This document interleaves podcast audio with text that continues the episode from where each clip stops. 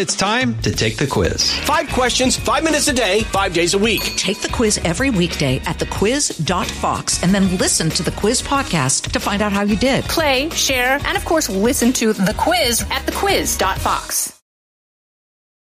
From the Fox News radio studios in Midtown Manhattan, it's the fastest growing radio talk show. Brian Kilmeade. Hi, everyone. Welcome to the latest moments of the Brian Kilmeade Show. So glad you're here. Uh, John Roberts is standing by over in Tel Aviv. He's bringing us the latest. He'll be heading home soon. He'll be on America Reports later, uh, but he's live from Israel with us. And Senator uh, Hagerty will be here. He is very upset about the, the pick that President Biden has made to be the next ambassador to uh, Israel because of his track record. I'm talking about Jack Lew and what he did behind the scenes, lying to Congress, lying to the Senate about what he was doing to push forward on the Iranian deal, uh, what he was doing with their capital, trying to convert it into dollars and euros. We'll discuss that a little bit later, as well as the president's speech last night. Before we get to John Roberts, let's get to the big three. Now, with the stories you need to know, it's Brian's Big Three. Number three. Well, you all, you all said that we were going to lose between the first vote and the second vote. You all said we were going to lose 10 to 15 votes. We stayed the same. We picked up a few. We lost a few. I think the ones we lost can come back. So, uh, look, I just know that we need to get a speaker as soon as possible so we can get to work for the American people. The oddest press conference in the history of odd press conferences. Jim Jordan calls one to say that essentially I'm doing the same thing I was doing, trying to be speaker, and I'm about 20 votes short. House chaos inexplicably continues. We still don't have a speaker. It is bad for the country. It is terrible for the party. We'll see what happens today or this weekend. Number two. These small scale attacks uh, are clearly concerning and dangerous, right? And we're going to, as I mentioned, we're going to do everything necessary to ensure that we're protecting our forces. Uh, and, and if and when we choose to respond, we'll do so at a time of our choosing. Yeah, Brigadier General Pat Ryder always sounds like we woke him up in the middle of the night and he has no idea quite what's going on. America was under attack in the Middle East, Yemen, Iraq, and Syria, and some pushback in defense of Israel at home. Uh, in Times Square, at least, there was some positive and support, positive support for Israel. And one Ivy League professor stand up and speaks out against the anti-Israel and anti-Semitism that he's getting on Ivy League campuses. Number one. Hamas and Putin represent different threats, but they share this in common. They both want to completely annihilate a neighboring democracy, completely annihilate it. Uh, President Biden, a little of his 15 minute speech last night. He speaks, outlines reasons for supporting two wars. This is our assets and personal targeting, uh, uh, and per, uh, our personnel get targeted off the coast of, of those three countries. Where we hit, where they missed, and what was left out. Uh, let's talk about it. So, John, I watched you last night. Thanks so much for joining us. I watched you last night give your instant analysis. I pretty much feel the same way. The president covered some bases, said some things, blended in Ukraine and Israel, and didn't bring up, I think, the most vital part. The worst carnage in modern history took place, and the victims were civilians, they were seniors, the, the kidnapped, the, the hostages are children, and yet the president really glazed over that. And, the fact that 30 Americans were killed and some 12 are still missing. Uh, Dana Perino and I thought that uh, the president could have been a lot stronger, and Dana made the point that she really wanted to like the speech. She spent all day saying, "I really hope he says something that I can like," and she was she was very disappointed. And she always has a very reasoned perspective on things. And she's not a bomb thrower or anything like that. She's she used to be the press secretary. She knows how to how to uh, you know read read behind the lines, and she just found that that was completely lacking. I was very surprised that he didn't go tougher on Iran when you think that Hamas is a fully funded subsidiary of Iran, Hezbollah is, and they're skirmishing across the border with the IDF and may open up a second front in the war, and the Houthi rebels are fully funded by Iran as well, and they're firing off cruise missiles that our destroyers, our guided missile cruisers, are, are taking down. So why wasn't he stronger about Iran? I, I was really puzzled by that. Yeah, it was. Uh, he did bring it up, though. That uh, that was my surprise. But if you think about it, John, I know he would never bring it up, but analyze it. Look at the contrasting two foreign policies. One was to put Iran in a box, was to say to Saudi Arabia, uh, we're, we're going to bet on you guys because together, uh, as as uh, not a pariah nation, as imperfect as you guys are, one thing we have in common: we have a common enemy. And who knew that by backing Saudi Arabia, would lay the foundation for something as uh, as transformational as the Abraham Accords. But when this administration walked in, they said the Houthi rebels are no longer on the terror watch list. And the pariah nation is Saudi Arabia. And we would like to open up talks about getting back into a nuclear deal with Iran. And then you pull out of Afghanistan. You cannot pretend that any nonpartisan analyst can't pretend that those moves didn't set us up for the chaos we have today in Ukraine, around the Middle East, and now in Israel. And now in Israel. You know, you know, things have been pretty stable for the previous four years before Biden took over, and and Donald Trump had always been tagged as somebody who wanted to start a nuclear war. I and I remember him calling me when we were in Hanoi when he was meeting with the Vietnamese uh, president and he and we, I was waiting for him to arrive for a press conference, and he called me up out of the blue, and he said, "John," uh, he says, "I don't understand. Everybody thinks that I want to start a war. I'm trying to prevent a war. That's what I'm trying to do." And and we saw that the world was reasonably peaceful. I mean, there were a few conflicts here and there, but nothing like we have seen uh, since 2021, January of 2021. We had Afghanistan, which precipitated Ukraine, which has now precipitated the Hamas attack on Israel, which may precipitate a wider regional war. It, it, it, it's just the, the, the projection of American strength is so important to keep the world in, in stasis. And, and there are many critics of President Biden who believes that that has been absolutely lacking. And, uh, and Dana and I both found it lacking in last night's speech. Did he say some good things? Did he say the right things about Israel? Yes. But don't forget, Israel aid, which is the most important thing right now, was completely tied to Ukraine aid, which actually has the lion's share of the money. And then there were no really tough words toward Iran. Imagine what, what Ronald Reagan would have said if he were backing Israel in a war in which Iranian proxies were, were killing uh, Israelis and, and killing American citizens. I, I think the language would have been a little stronger. So right now there was another day of rage called yesterday. I mean, well, you should uh, alert me when there's not a day of rage. But there is uh, unrest in Yemen right now. They're seeing shot live shots at the uh, at the Yemeni capital. But here's Joe Biden bringing up Iran. Cut six. Iran is, is supporting Russia's U- in Ukraine, and it's supporting Hamas and other terrorist groups in the region, and we'll continue to hold them accountable. I might add. And what everyone chimed in with is when have you ever held them accountable? As Senator Tom Cotton told us this morning, uh, and we've heard this before. There's been 85 attacks on U.S. forces forces through prox- Iranian proxies since President Biden took over. He's answered two of them. How does that make that? How does that project strength? Of course, it doesn't.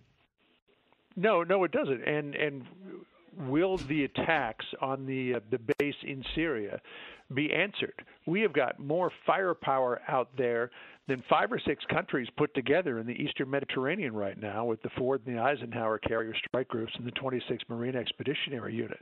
If if if this president wanted to knock Iran back on its heels. And send a warning shot, you would think that they would probably go after whoever was launching those attacks against the base uh, which is right there at a very critical uh, juncture in, in, in between the uh, the borders of Iraq, Syria, and, and Jordan. But so far, there's been no response, and and I know that there was no one injured. Uh, what was damaged was was minimal. It was an empty storage shed and something else. But just the idea that Iran is really trying to mix it up here and cause so much regional instability and tension would seem to demand some sort of response. So I just thought this was, and you're living it. So I just I'll tell you, the Wall Street Journal reported, we had it actually before the Wall Street Journal, but this town of Kiryat Shmona, and that's done without knowing any, uh, believe it or not, any Hebrew. Uh, I said that has been evacuated of 22,000. It's mm-hmm. right near the Lebanese border, and they've brought into townhouses supplied by the government.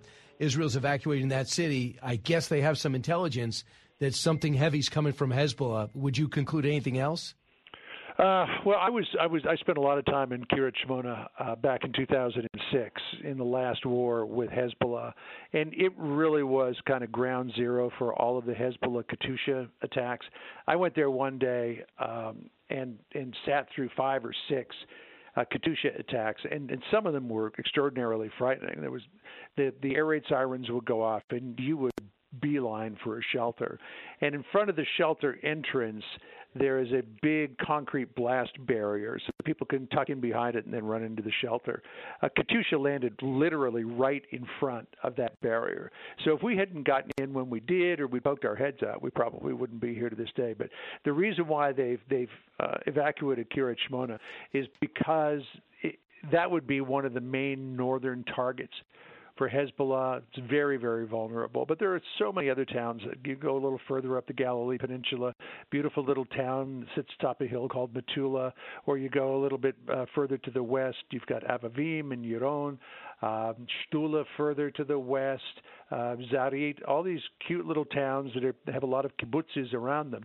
And they are right in the center of the danger zone. But here's the thing with Hezbollah that while there is that area in the very far north of Israel that is in imminent danger from Hezbollah, if hostilities should fully break out, Hezbollah has got so many rockets now and so many precision guided rockets that Tel Aviv, that western part of Jerusalem, could be vulnerable as well. In 2006, they had a lot of dumb rockets. They'd fire them off. They'd hope that they would hit the target that they were aimed at. The further south they got was Haifa, but they can go much further south. They can go all the way to the middle of Negev if they wanted to. Not that there's anything out there to hit, but that's that's that's how much more advanced their missile capability is, and and that's a huge concern for every person here in Israel. Now. So let's talk about the yesterday. We understood that they got the green light to go when they when they're ready into Gaza.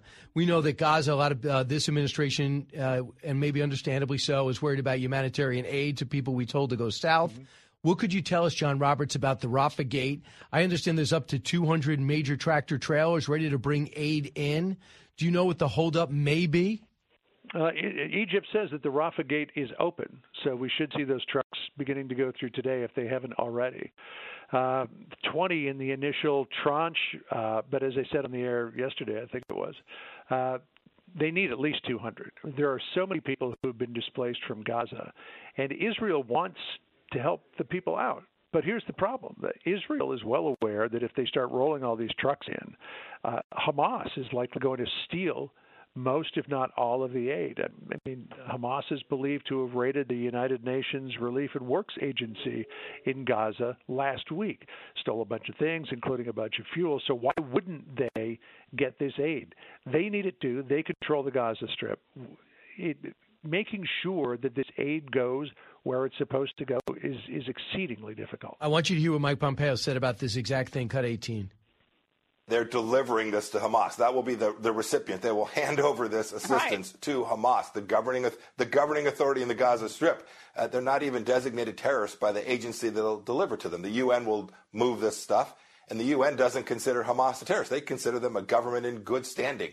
No, this isn't decent. This will this will not go uh, to feed and, and take care of the innocent civilians in Gaza. This will go to the terrorists, just like the $60 billion that has been given to the Iranian regime in just two and a half years by this administration.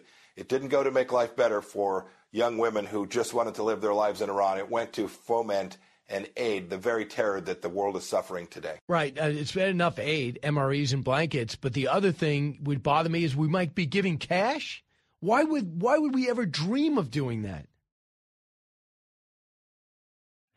That, that's above my pay grade, Brian. Okay, I just but, but but but again, I'll just I'll just point to this idea that Hamas controls Gaza.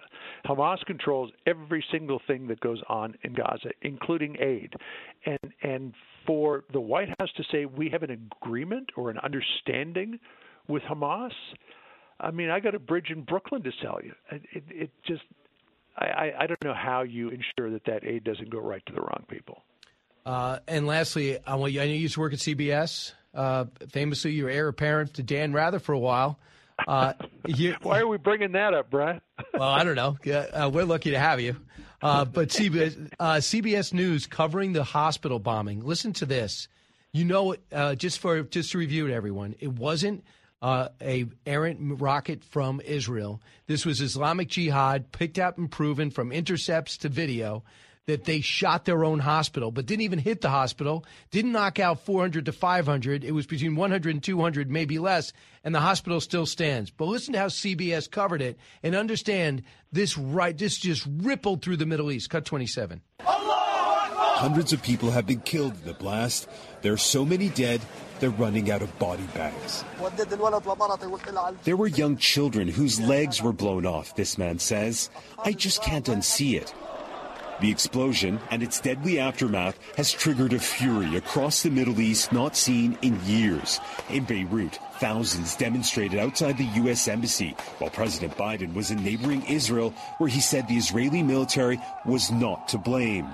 But from the streets of Tehran to even war torn Yemen, few here believe the president and say Israel is squarely responsible for the explosion, as well as the widespread misery unfolding in Gaza journalistically, just your your opinion, John Roberts, is that the way you tell that story? Well, I mean, he didn't say that Israel was responsible. I, I listened to it very carefully, and I I have to say that while it was a very pointed report, it wasn't necessarily unbalanced. Um, because he he rightly pointed out that the Arab world believes that Israel is responsible. Remember when President Biden said, I saw evidence that Israel was not responsible for this, but we're going to have a difficult time. But you know, or what said something about, but other other people are going to be more difficult to convince.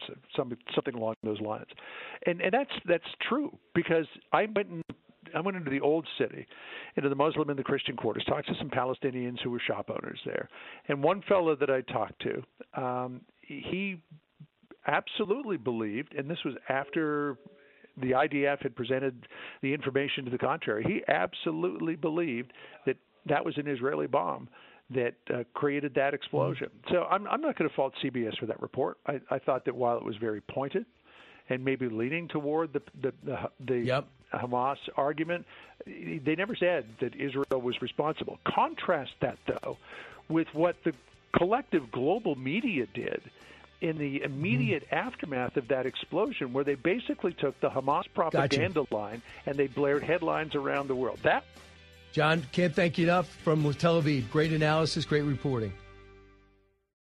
Pull up a chair and join me, Rachel Campos Duffy. And me, former U.S. Congressman Sean Duffy, as we share our perspective on the discussions happening at kitchen tables across America. Download from the kitchen table the Duffys at foxnewspodcasts.com or wherever you download podcasts.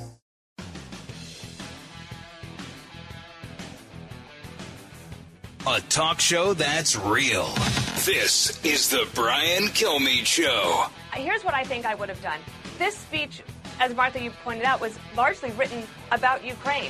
That is a good speech for him to give. I think what I would have done tonight in an Oval Office address is to say, I'm here to talk to you about the atrocities and the terrorist attacks. We are in a fight between civilization and barbarism. And it's not just happening in Israel, it's happening in these parts of the world, and point those out.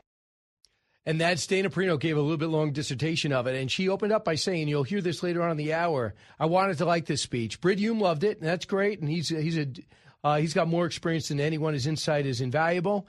But and Harold Ford liked it. Uh, you have you're going to hear from General Kellogg next, and you're also going to get a, you got uh, Dana's perspective and others. Uh, to me, it was delivered better than I thought he could. Look how exhausted he was on that plane, and even when he was meeting with Benjamin Netanyahu, he was just barely enunciating and he gave the speech and he stuck to the prompter. Uh, he mixed in Ukraine, and the word is that he had the Ukraine speech written before the Israeli attacks, and he wove, wove in Israel.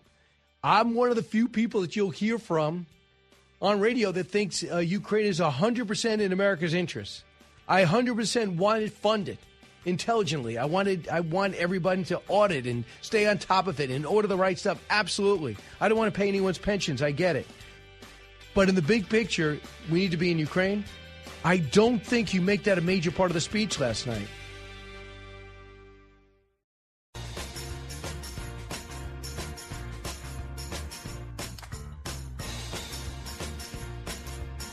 A radio show like no other. It's Brian Kilmeade. I think it was a miss tonight. Here's why. That war in Ukraine has been going on for 550 days, and he hasn't addressed it until tonight. It's been a long war. Second piece is we're looking at right now what I think is the largest potential fight we have in the Middle East with Iran. And, and you're looking at a state that we're trying to normalize relations with. We're trying to give them more money. It's a huge mistake. We're giving money to the Palestinian authorities that we cut out. And we've moved two carrier strike groups into the Eastern Med. we've got a, a lot of other forces moving there because this may break hard. And if it breaks hard, it's because Hezbollah, which is an Iranian proxy, is getting it involved. He just killed me yesterday as the president started his speech, and they know exactly when the speech is about to start, 8 p.m. Eastern Time. They got rocketed, uh, our ship got rocketed. Uh, rockets were sending towards our ship in uh, off the coast of Yemen. Then they hit our Syrian base and they hit our uh, base in Iraq, right? And they hit, they blew up a storage shed, but they they missed. They got. It doesn't matter. I mean, it matters. I'm glad no one died. Somebody did die of a heart attack in Syria through all the mayhem. But why are we why are we allowing ourselves to be victims? I'm glad we have some sort of missile defense now, but we are vastly outnumbered. Just have a presence there, especially in Syria. Now in in Iraq, I'm comfortable with the Iraqi government somewhat, but I'm not comfortable with the presence of Iran in the area. And that's who's the one who put the militias in, act like Iraqis, and they go after our guys. You got to hit back, and you got to hit back hard. Remember, mother of all bombs dropped by President Trump? When they got some terror activity and they targeted one of our bases. That was in Afghanistan. Of course, the blowing up of these now we uh, of what we now know as Russian mercenaries uh, over in uh, Syria killed 200 of them. Not a word. And then we find out that uh, ISIS is in the area working with the Kurds. We basically wiped out ISIS, killed uh, al Baghdadi, and then you kill Soleimani. All this sends a message. Oh, yeah, we're for real. I heard you did that. You're dead. I wish we could live in a world that was more mature than that. But we're not fighting with France and England. We're fighting with people who are uh, brutal terrorists. And as I just talked to Tim Kennedy, who's a former uh, special operator, mixed martial arts guy, now on the ground again with Save Our uh, Save Our Allies, trying to get people out of Israel. He said, you know, we haven't really won a definitive war since World War II. That's when we didn't worry about PR and casualties. But we fight a very humane war right now, and we do not want to get down to their level. The question is, can you win if you don't? And not doing anything is not even not getting down to their level. That's not responding to a legitimate attack just because it's a so called proxy. We know exactly where it leads to. We could pull up the intercepts in a matter of moments. Instead, we get this from Brigadier General Pat Ryder. And by the way, try to stay awake during it. Cut 21. These small scale attacks uh, are clearly concerning and dangerous, right? And we're going to, as I mentioned, we're going to do everything necessary to ensure that we're protecting our forces. Uh, and, and if and when we choose to respond, we'll do so at a time of our choosing. Um, but if you step back and look again at what our broader strategic aim here, which is to deter, to deter a broader regional conflict, which is why you see us putting additional forces into the theater. But how can you avoid an additional conflict, an expanding war environment, if you never act in your defense? What have you done as a brushback pitch? Block a missile from blowing up your ship? To me, that's not good enough. Is that why we give $800 billion to our military? Just to be there and, and be a target? Meanwhile, I don't have to tell you what's going on in our streets, in our schools, with so many people deciding that the Palestinians are the victims, despite 2,000 plus dead Israelis, uh, only 300 military, the rest civilians, at least 200 being held hostage. But Israel's the bad guy. And we're seeing these anti Semitic demonstrations, speeches, especially here in New York. And this guy, Shai Davidai, I heard all about it at an event. I was at this Al Smith dinner last night in Manhattan. And I was hearing about, you hear about this professor, this assistant professor in Columbia, what he said? And what he basically stood up and did a mini press conference It looks extemporaneous, something he just felt, and went out and just blasted not only Columbia, but Harvard, Yale, and all these other institutions, the University of Pennsylvania, that are letting their students speak out and represent them in their anti Semitic, anti Israel rants. Listen to the assistant Columbia uh, professor, school professor, cut 24. And I want you to know we cannot protect your children from pro terror student organizations because the president of Columbia University will not speak out against pro terror student organizations. They were celebrating the rape of teenage girls in a music festival in the name of resistance. Isn't it insane that he has to speak like that? Now, look, when you are, I don't really know academic advancement at the college level, but if you're an assistant Columbia Business School professor, you're expendable. My sense looking at him, he's probably 38. He's got a young family. He said, I would never send my kids to this school. I don't know if he's going to be there today. So we reached out to him, and uh, I knew somebody that knows him well. And he said he's getting so many death threats. His security is definitely in danger. His job security is gone. He's going to keep a lower profile today. But I give him so much credit for doing it. Uh, also, yesterday, I felt a little bit better when I saw a rally in Times Square led by people that were there for the hostages to get them out, get them out alive, and warn them they better not be touched. This is more the American way, I hope. I know we got freedom of speech and you could march with Black Lives Matter in the middle of a pandemic and get saluted. You can come out against Israel and not get arrested. But I also think there's a logic to what the American people want and do and what's in our best interest. I didn't think supporting Israel was even debatable, especially after they're attacked Chuck Schumer, cut 23. In every generation, they have risen to afflict us. And the evil, vicious, vile Hamas has done it now.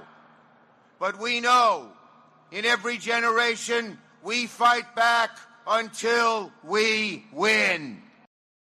So Chuck Schumer went over to Israel. What he was doing in China before was interesting. I talked to him last night and he was anxious to talk to me. I, I, I go to this Al Smith dinner, sit on the dais because of these really important people, uh, Democrats and Republicans. Also talked to Mayor Adams. Great conversation. He says he's coming on. Um, so I'm going to follow up on that and see if I, I, I really look like he was sincere too. So he is firmly in Israel's court. He is definitely disturbed about some of these protests. He understands what carnage is and what side we should be on. You're not talking about two state solution and Hamas. They have no interest in a two state solution. You're channeling 1997 Yasser Arafat. Those days are the good old days, as bad as they were compared to now. They were, he was a somewhat secular leader of the Palestinian Liberation Organization the reason why Clinton and Carter and others were dealing with them because they knew who the Palestinians were, they knew who the Israelis were, they knew who the neighbors who had a problem with them were. Now, Egypt doesn't have a problem, Jordan doesn't have a problem, Lebanon doesn't have a problem. It's Hezbollah in Lebanon, it's the Gaza Strip with Hamas, uh, Egypt's got Muslim Brotherhood. So it's all these terror organizations within these countries and the Palestinians aren't legitimate partners because they are represented by a terror organization who doesn't want to compromise they want to eliminate. That's the issue. But now you got Israel going, 600,000 in uniform. The, the fight is on. Brian Kilmeade show. When we come back, what does that fight look like? Will an invasion happen during this show? The green light's been given. We're going to have with us when we come back, we're going to be joined by Senator Bill Hagerty of Tennessee. Don't move. It's Brian Kilmeade.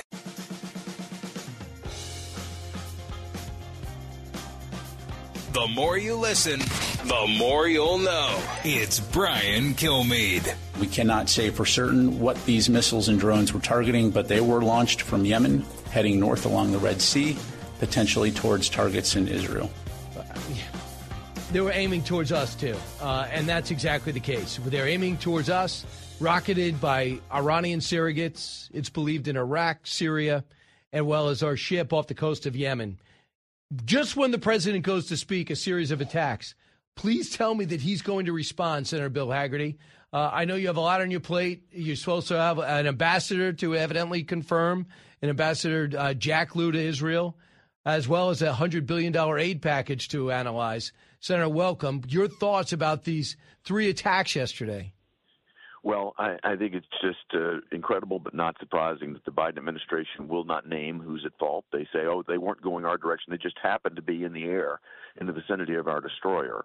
Uh, you know, it, it's very clear that the Iranian regime is behind all of this. They've got their proxies agitating at every point, whether it's be, you know whether it's coming after our embassies in the Middle East. Uh, you know, we've got now a travel alert out for Americans all over the world. Um, we're at heightened danger. The reason is Iran's behind all of this. And why is Iran able to do this, Brian?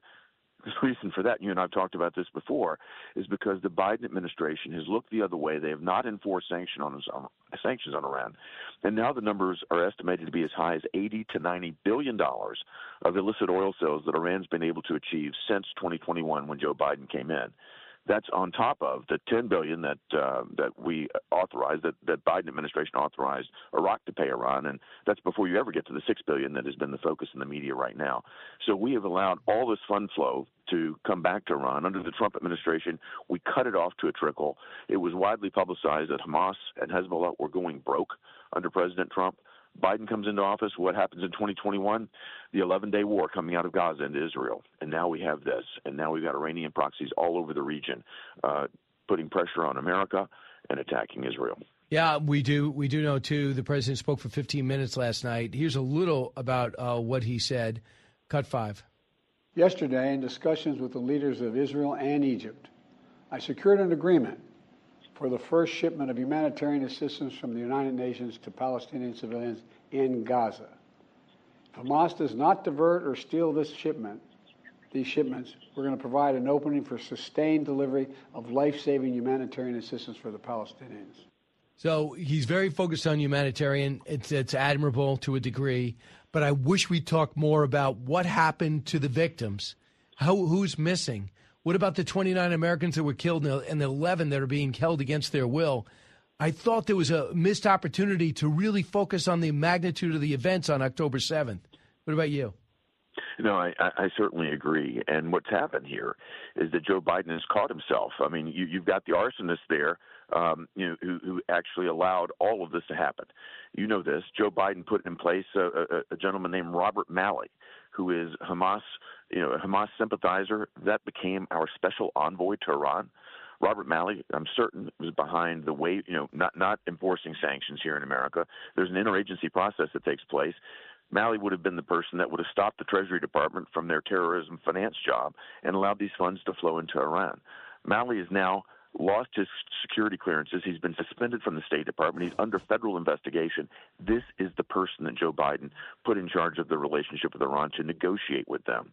And this is the reason that Iran has become enriched and, empowered them now to come after us in the way that they have. Joe Biden's fingerprints are all over this, and this is why he's having such a conflicted, you know, such a conflicted time trying to describe what's happening here. Yeah, Tennessee Senator Bill Hagerty joining us. His last gig was ambassador of Japan uh, to Japan uh, in a region that's uh, is really in peril right now because of the rise of China. And China actually is struggling economically, which could make them more dangerous because they have not slowed down militarily. Before we expand this, let's let's talk about what was happening.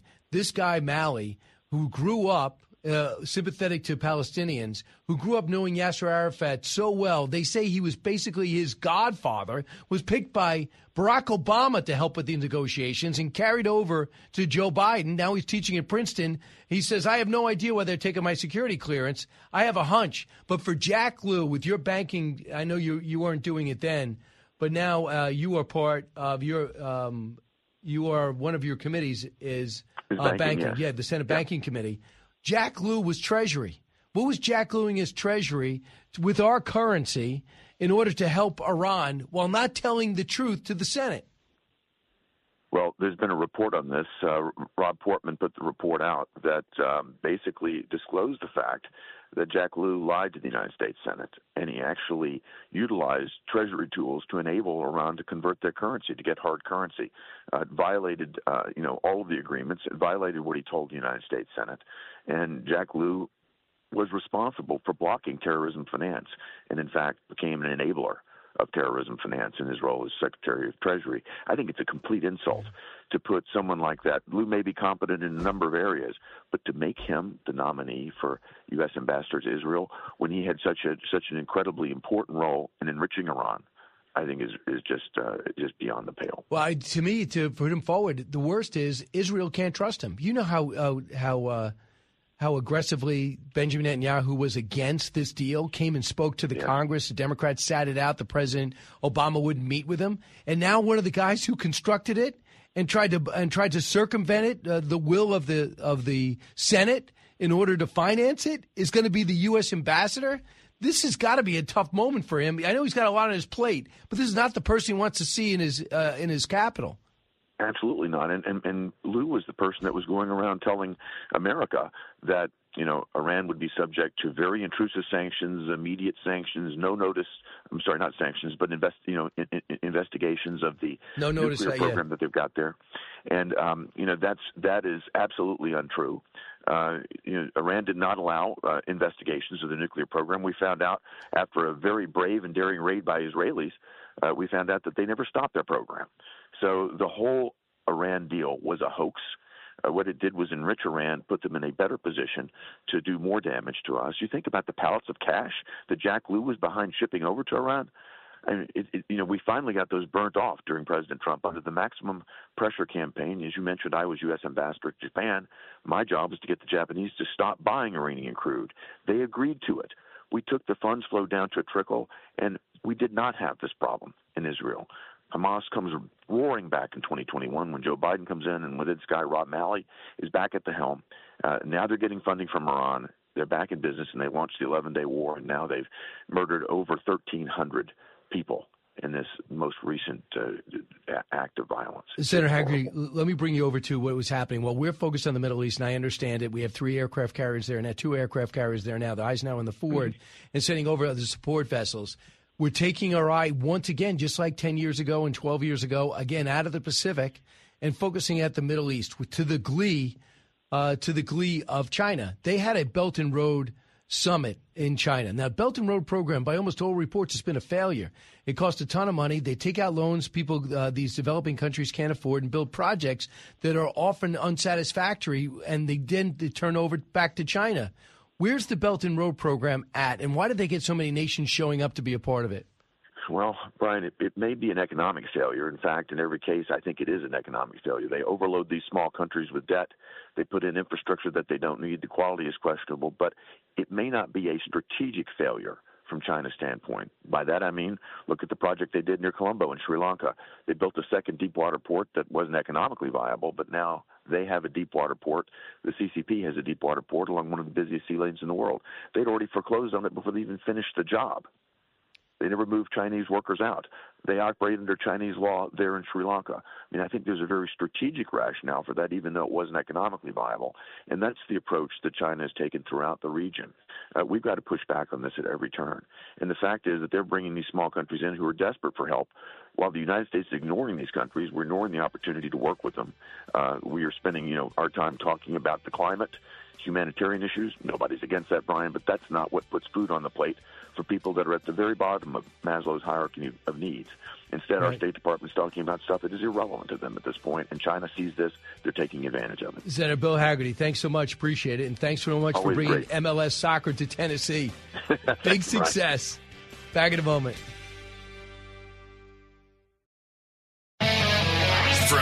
Atop Fox News headquarters in New York City, always seeking solutions, never sowing division.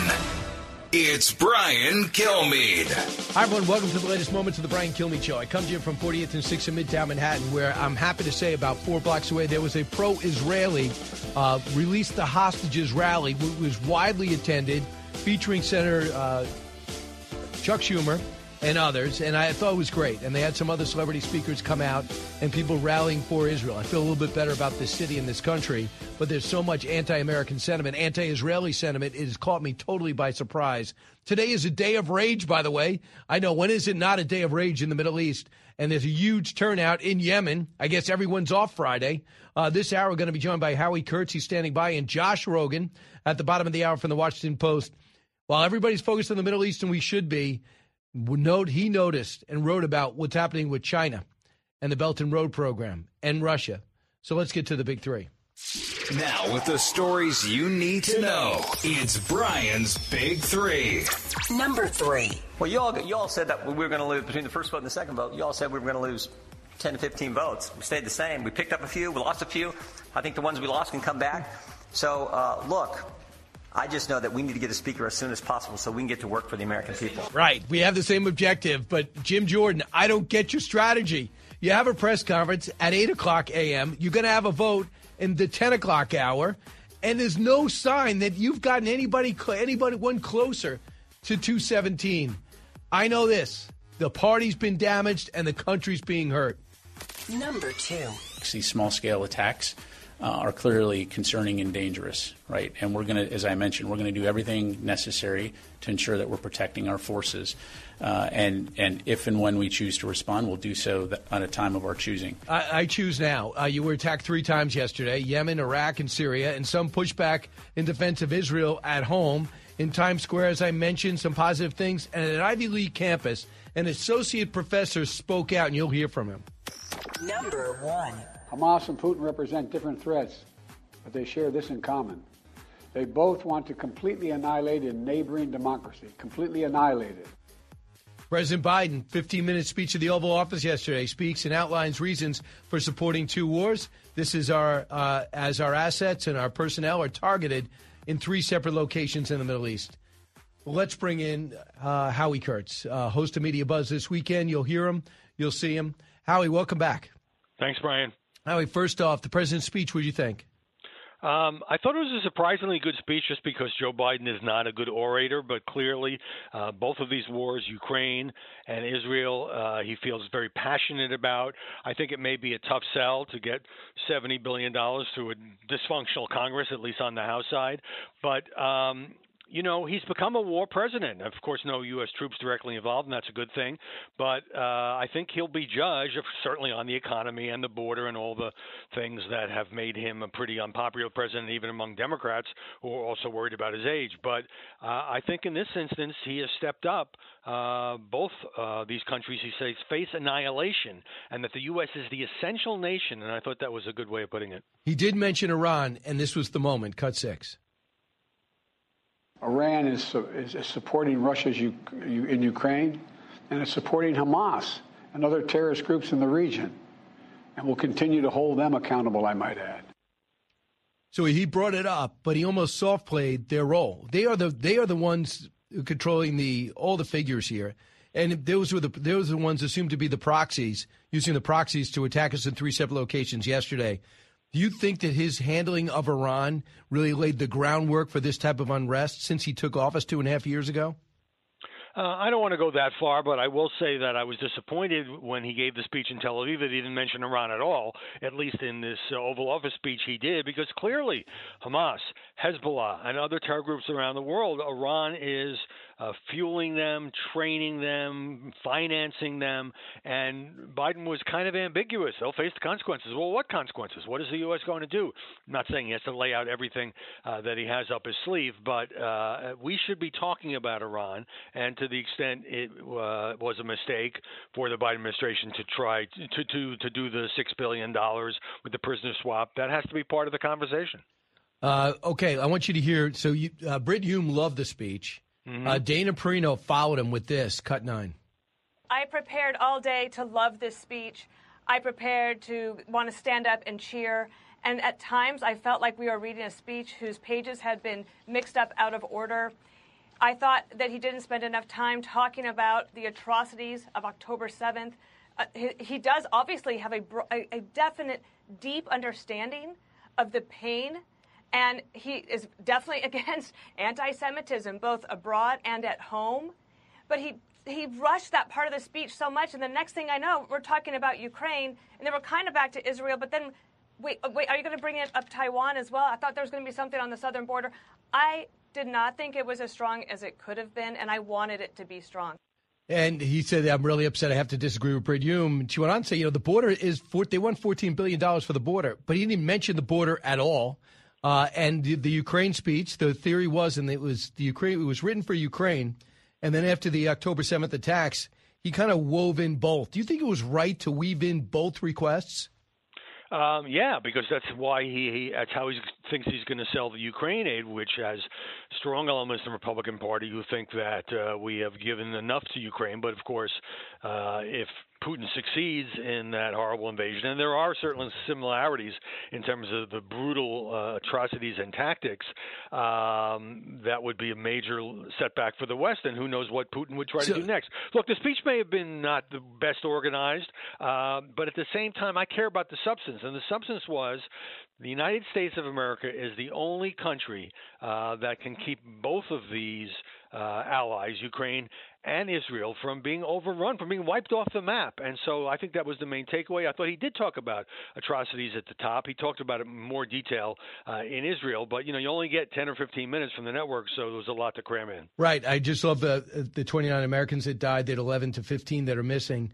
I also would think that if you really want to do analysis of it, and I'm sure it's not going to be in a speech we don't leave Afghanistan the way we do, if we don't reapproach Iran the way we chose to do, if we don't make uh, Saudi the first statements about Saudi Arabia a pariah nation, then ask them to get involved in the Abraham Accords again, and not allow anyone in your administration to use those words, we might not be in this place right now.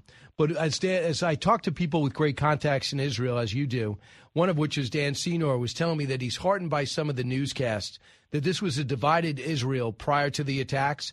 And this Arab Israeli news anchor, who is very well respected, might be the most popular anchor in the country, said this about where the country is right now as we wait hours, days, minutes from a, a ground attack into Gaza. Cut 25. I'm sorry that I'm using my microphone to send a message to the world. As a journalist, this is my only weapon. Since Saturday morning, the state of Israel is under attack. Our beloved country is under attack. We are under an attack of a brutal, barbaric, inhumane terror organization. Not an entity, not a government, not a leadership, but a terror organization. And we, the citizens of the state of Israel, all of us, left and right, secular and religious, Jews, Christians, Druze, Muslims, minorities, and immigrants from all over the world stand united together in this fight. So she's evidently the mo- one of the most popular, if not the most popular anchor there, and she's all in. They said that was a big point for this for Israel because their Arab population is very valuable. Yeah, look, Bibi Netanyahu was in deep political trouble with massive demonstrations against him until this war happened. I don't want to reduce it to politics, but of course he's going to eventually have to answer for why Israel was so unprepared for the Hamas invasion. Uh, but that reminds me of one other quick point on the Biden speech, which is he also uh, spent uh, a couple of a uh, few paragraphs on the Palestinians and how they uh, civilians shouldn't be made to suffer, and the his refrain that Hamas does not represent the Palestinians. So there was so much balancing going on, and the one thing that he came away f- from the trip with was to allow humanitarian aid into Israel for ordinary Palestinians as long as it's not stolen by Hamas. But it still hasn't happened. Israel and Egypt are still squabbling over this while the uh, crisis there gets worse by the day. So his one accomplishment, uh, I, I hope it's just delayed, but it's certainly at this point marred because nothing has happened. A couple of things, Howie, on that. Humanitarian aid to innocent civilians, who's against that? But how you do it and just saying I'm going to get aid in there is so naive to think I'm going to give money and aid into Gaza Strip knowing Hamas is in control and they got the guns. So to me, you have to first get worry about our people. You get aid in there, you get a process. But to me, one of the big d- disasters of that trip was allowing Egypt and Jordan to blow him off. They allowed the foreign minister of the UK to go in and visit, but they blew him off for an incident that was not Israel's fault. And he said the other team, it wasn't the, it looks like it was the other team that to me is not the, this is the way we're doing it. We're the superpower. We got your back. And if you're going to strike us in Iraq and uh, in, off the coast of Yemen and in, in uh, Syria, we're going to hit you right away. That is not just a show of muscle, that's an actual use of muscle. I think there's a huge problem with a lot of this messaging in a world that only understands black and white. Right, but I think it became politically impossible for the Arab leaders to meet with Biden when the hospital explosion happened, and I blame a lot of this on the media because uh, so many New York Times, you know, Israeli airstrike kills hundreds, Palestinians say it was complete and total bull. Hamas propaganda. We've since confirmed that through independent reporting, U.S. intelligence, Israeli intelligence, and yet there are still some news organizations that well, both sides are blaming each other. That's complete and total crap, Brian. This was. Uh, uh, errant Islamic Jihad rocket that happened to fall in the courtyard of that hospital. And I think the press initially, not all of it, but much of it, went along with the Hamas propaganda spin. Absolutely. And the thing is, too, you're in the air for seven hours. At that time, you get King Abdullah, who basically is uh, he's like an American. He's, yeah. He knows all the celebrities here all the time. Yeah, he's a great guy. Uh, and understands this country. Hey, listen, King Abdullah, you're going to make me look terrible. I'm flying to Israel in the middle of a war zone. Mm-hmm. Now you're blowing me off. Hey, Al Sisi, I write you billion dollar checks every six weeks. You know that they didn't do this anyway. You know this was perpetrated on them anyway. You know who Hamas is. That's why you don't want him in. You cannot blow me off like this and just use some of that leverage or call him out. I just thought, well, we got to worry about your population. Well, you also have to worry about your number one, uh, your number one ally in the region should be us. I thought so. That to me was somewhat of a disaster, and I just think what happens from here on in, because you know, Howie, you've been through this so many times. Israel will make a mistake. Hamas will use children to block them in the middle of their headquarters, and innocent people will die. And that doesn't mean that Israel is the bad guy because they don't, they never intend to hurt a civilian. For Hamas, they target them. That's a fundamental difference. Hamas not only targets them, Hamas then releases hostage videos and releases footage Yes. of, uh, you know, they brag about it. There's, and there's celebrations, including from some on the American left, which I find just absolutely positively pathetic. And um, yeah, of course, there will be uh, inevitable civilian casualties, but Israel at least sends warnings we're going to hit this building, everybody evacuate. Hamas does the opposite. Yeah, uh, Howie, the other big story is happening right now, and they're going to do it again. Jim Jordan's going to go for the third round. There is no indication he's picked up any votes. He had a press conference. I'm a big Jim Jordan fan. I think he's a great guy. I've known him before. I know wrestlers that wrestled against him. So I'm not saying anything negative about him, but why call a press conference and not say anything, take some questions and not say anything, and then go back to vote? And there's no indication that he's picked up any votes. He's at 199 right now. He needs 217. Can you you know Washington? You're in Washington. Can you give me an idea what's about to happen? No, uh, yeah, he's going to lose this vote, and I don't see how that helps him. I'm completely puzzled by this strategy. I do think that some of the hardball tactics that Jordan allies have employed, uh, texting, you know, the wives of members who are Nuts. opposed to his number, is just nuts, and it's this caused a backlash. Um, I do think the House needs a speaker. That's Jordan's main case now. Is you may not love me, but this can't go on forever. And meanwhile, we're talking about Ukraine, we're talking about Israel. The House can't do squat, and doesn't even want to give the interim speaker any temporary powers. That got shot down pretty quickly. So I don't see any end in sight, and it's obviously badly damaged the Republican brand. You know, the voters give them a majority in the House, and they can't even pick a leader. So Howie Kurtz, your, your show will probably be on while this thing is unfolding. They're going to do this through the weekend. But how bad do those eight look right now? I mean, I know eight, as Kevin McCarthy calls them. Yeah, I mean, that- I mean, what was Kevin McCarthy doing wrong? Well, you don't agree with everything he's doing. Well, you know exactly his approach is. I, I, I mean, I couldn't believe it at the time, but as Mike Waltz says, he's a military guy. You don't blow up the bridge unless you have another bridge to go over. They blew up the bridge and had no idea what they were doing. How They bad had- do they look? They look awful. They look horrible. They look like they can't lead. They look like a bunch of squabbling fourth graders. And at the same time, I mean, look, Kevin McCarthy won 200 Yes. Out of 218 votes. No, excuse me. Yeah. Uh, you know, he lost only eight votes, and yet that was enough because of the concessions he made to become speaker to knock him out of that job. But yeah, where was the plan B? Scalise couldn't get it done. Jordan doesn't look like he can get it done, and so uh, they're leaderless. It's uh, an awful face to show to the American public, particularly when we're now enmeshed in two wars. And I'll bring this up. I, I know that Jim Jordan was firmly in Kevin McCarthy's court.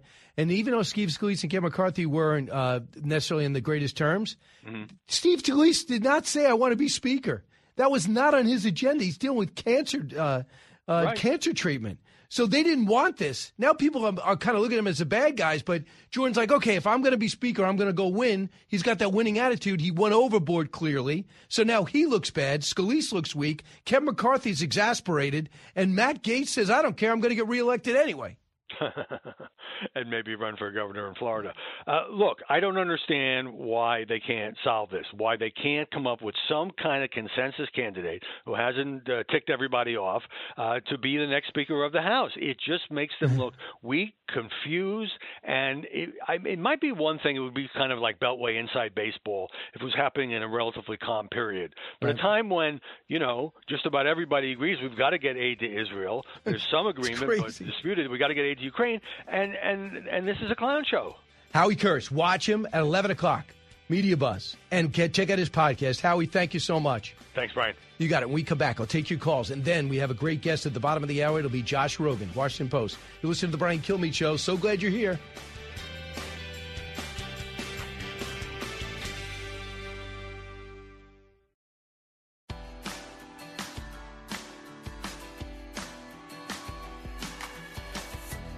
If you're interested in it, Brian's talking about it. You're with Brian Kilmeade. All right, we got a couple of minutes here. Just a quick note. Uh, Teddy and Booker T come out on Tuesday. I know we're not focused on history. We're talking about now, although knowing history right now will put us all in perspective. If you want to, um, if you want to get it pre-order, just go to briankilmeade.com. I could also pre-sign it, especially if holidays coming up. The other thing to keep in mind too, I got these live events where I talk about all the books at once. Best of all, I get a chance to meet you in person. And I'm going to be in Red Bank, New Jersey. I'm going to be in Michigan. I'm going to be in Illinois. We've got a whole slate of big events coming up your way. So just go to briankilmeade.com and just click on get tickets and VIP options. Gives us, I can meet with you before and get a chance to find out what's on your mind, what you like and what you don't like. So uh, Red Bank, New Jersey, first up, and that is November 10th. So some tickets available still.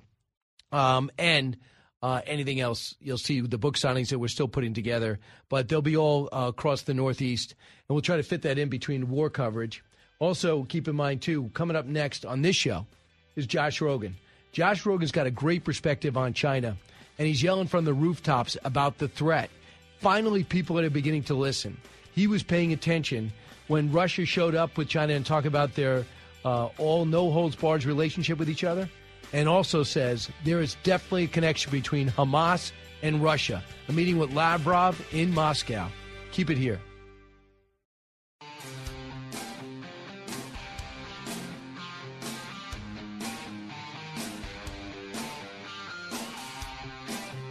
Radio that makes you think. This is the Brian Kilmeade Show. We've not forgotten the mass graves, the bodies found bearing signs of torture, rape used as a weapon by the Russians, and thousands and thousands of Ukrainian children forcibly taken into Russia, stolen from their parents. It's sick. Hamas and Putin represent different threats, but they share this in common. They both want to completely annihilate a neighboring democracy, completely annihilate it. That is a little of the 15 minute speech that President Biden gave yesterday. Is he approaching this the right way? And is someone pulling the strings of Hamas besides Iran?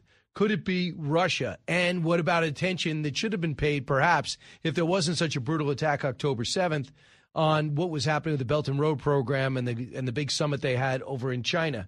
With me right now, a guy who never takes his eye off the ball, what's happening over there, Washington Post columnist Josh Rogin. Josh, you know, Vladimir Putin did call uh, Benjamin Netanyahu, who had de- evidently had a decent relationship, and said, you know, he's going to keep his eye and try to keep things quiet in, at the Gaza Strip. What role do you think Russia has in all this, besides benefiting from uh, this ben- this attack on uh, on Israel? Right. Well, I mean, he Putin called Netanyahu like ten days later, you know, and that wasn't an accident. And then he immediately took off for Beijing to spend a few days with his dear friend Xi Jinping while they celebrated what they call their New World Order, which is uh, a world where autocracy and repression uh, reign and where uh, uh, might makes right and where the United States and the West no longer uh, have power and influence. And, you know, it's kind of shocking actually to me because Putin and Netanyahu had a pretty good relationship. And uh, Israel had stayed out of the business of supporting Ukraine because it wanted uh, Russia's acquiescence to strike Iranian targets in Syria. But Putin threw all that away. Now, that's one way that he sort of supported Hamas. The other way is that he did it diplomatically. Uh, they've been pushing resolutions calling on Israel to not retaliate and uh, blaming the United States for the uh, crisis and uh, supporting the Palestinian position. And then, of course, there's the money. All of the terrorist groups get their money from Iran, but it's laundered through Moscow and Mo- um, Moscow-based crypto exchanges. Then there's the weapons, and it's hard to know, but there are a lot of Russian, North Korean, and Iranian weapons in Hamas hands. How did they get there? There are some reports that Wagner military guys tra- help train Hamas. At least that's what the Ukrainians say.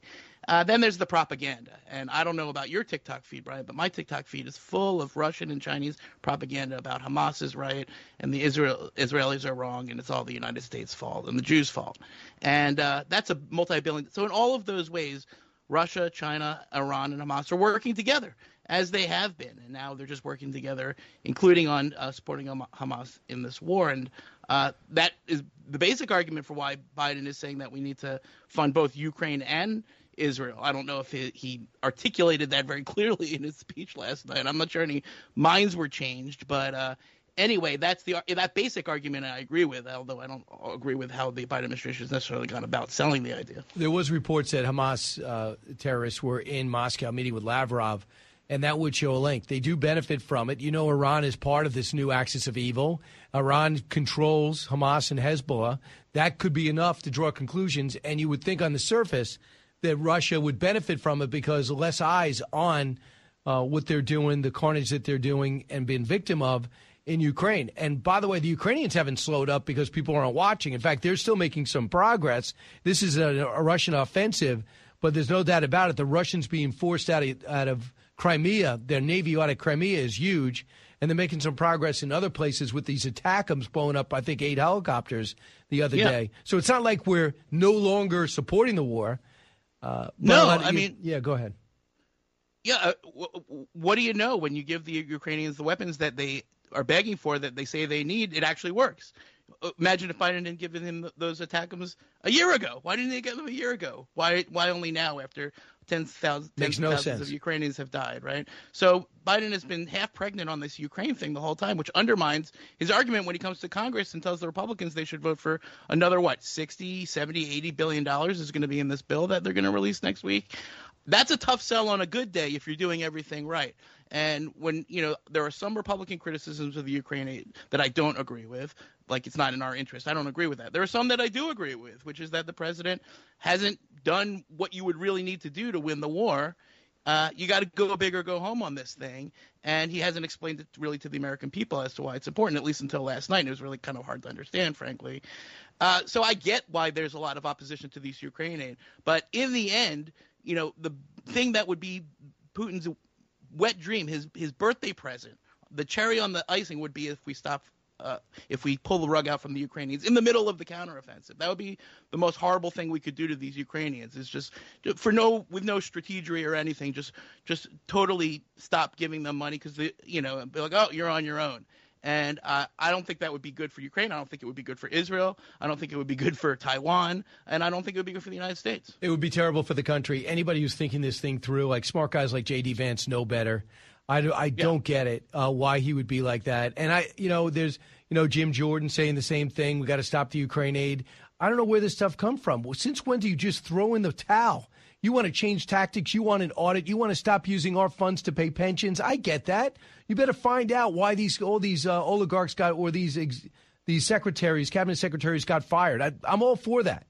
But when you see the way they fight and how hard they're fighting and what they want to do, be part of the EU and NATO, and how wrong the Russians are, there's no nuance there.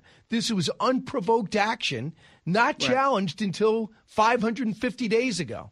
So unless you're pro Russia and China having a dominant place in this world and us looking as bad leaving Ukraine as we did leaving Afghanistan, you fund this thing, but intelligently. And that's what was came across last night. I also would like to see a harder edge to the three attacks that happened to our ships in three different locations, to our bases in Iraq and Syria, and our ship off the coast of Yemen.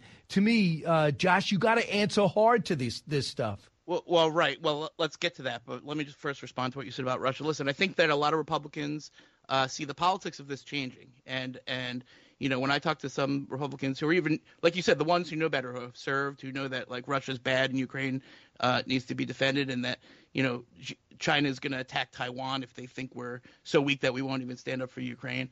Uh, they know better, but they they're looking at what they the Republican polls, and that's a, a legitimate thing for them to look at. But what I'm saying is that when it gets to the general election, are you are the Republicans really going to run against Biden from the he's too strong on Ukraine position? Is that really what's you know because the polling shows that most Americans want to uh, not lose. they want to win the help Ukraine win the war and stop Russia here and understand that like actually the costs of helping Ukraine are much much less than the costs if Ukraine loses and then Russia keeps going. But all of those things are sort of uh, uh, uh, wrapped up in the overall fight inside of the for the the speakers race, as you know. So we're just going to wait to see how that plays out.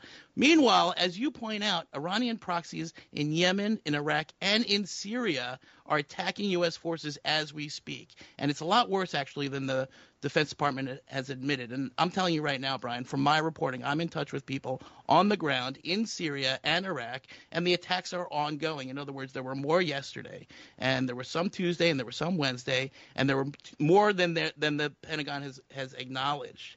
And what that means is that the Iranians are activating their proxies all over the region. And one U.S. contractor died. The Pentagon, I don't know if you saw this, the Pentagon said, well, that was, that was the false alarm. That wasn't the attack. The alarms went heart off. Attack. A heart attack, right. But either way, it's part of this pattern of the Iranians attacking the Americans through these proxies. And yeah, we, the, the only sane thing to do is to nip that in the bud by killing those people who attacked our troops and most of them are in Iraq and Syria. So it doesn't mean attacking Iran. It means basically attacking them in Iraq and Syria, maybe a couple in Yemen, uh, before they get the idea that it's okay to attack Americans because we got what 3,500 troops in in Iraq and Syria, and uh, you know we got to protect them. That's job number one, I think. Uh, but you know what bothers me? Maybe I got spoiled because Schwarzkopf was so convincing, and we had some really good spokespeople. But listen to General uh, Brigadier General Pat Ryder describing some of these attacks. Cut twenty one. These small scale attacks uh, are clearly concerning and dangerous, right? And we're going to, as I mentioned, we're going to do everything necessary to ensure that we're protecting our forces. Uh, and and if and when we choose to respond, we'll do so on a time of our choosing. Okay, um, enough. I mean, we see this wait, guy, you, and then every follow up question after, he's like, "Well, I just said everything I'm going to say on that. Go ahead." Yeah, you you didn't even play the next part, which is where he says it's not clear that they're linked to what's going on in Israel. That's what he said. He's like, oh, maybe it's not had nothing to do with what's going on in Israel and Gaza. Like, excuse me, does that pass the laugh test? What is this like a, a, a spate of attacks by Iranian proxies at the moment that the Iranian proxies are fighting Israel? I don't. It doesn't. It's it's it, it's it would be funny if it wasn't so sad. Okay. So, and th- but remember, this is what the Pentagon did when the Iranians attacked the same exact base after Trump killed Soleimani. They lied about the damage because they didn't want it to get out of control because they don't want to get into a hot war with uh, uh, with Iran. But it's not the job of the military people to lie to the American people to make us feel better. It's the job to tell the truth so that the policymakers can make the decision. So I think these uh, these Pentagon guys have be, got to become more transparent because this is going to get worse before it gets better. Absolutely, too, because they're wearing the uniform, and we expect a certain candor. Right. Uh, we appreciate their service, but we can't hide the fact that American troops are under attack in at least three countries. So Josh, Rog- Josh Rogin, our guest from the Washington Post, Josh, so, do you believe that China could actually not only among the countries that came to visit them uh, during the Belt and Road Summit was Hungary, by the way. So, do you think that China might take advantage of this and just make a quick move like they did in Hong Kong and maybe start taking shots at Taiwan and, and measuring our response, especially with two of our aircraft carriers back in the Middle East? I mean, the, the, the Chinese government will definitely take advantage as much as they can. I don't think they're going to attack anything. Uh, I don't think they're ready to attack Taiwan. I don't think that's their first option anyway. But yeah, on, in propaganda, in development, in economics, it's a distraction from their genocide, from their aggression. And they have been. They have been menacing Taiwan during this whole thing just to be jerks about it. You know what I mean? Just to be like, hey, Taiwan, you see what's happening over there? You could be next. That's the kind of capricious cruelty and, and meanness that comes out of the Chinese Communist Party every single day for the Taiwanese and a lot of these other countries. And so yeah, they're gonna they're gonna I'm I'm sure that they're seeking every opportunity not just to advance their aggression but to profit off of it and God knows what else. And that's the point is that, you know, in the end, China, Russia, Iran, North Korea, they're helping each other in lots of different ways.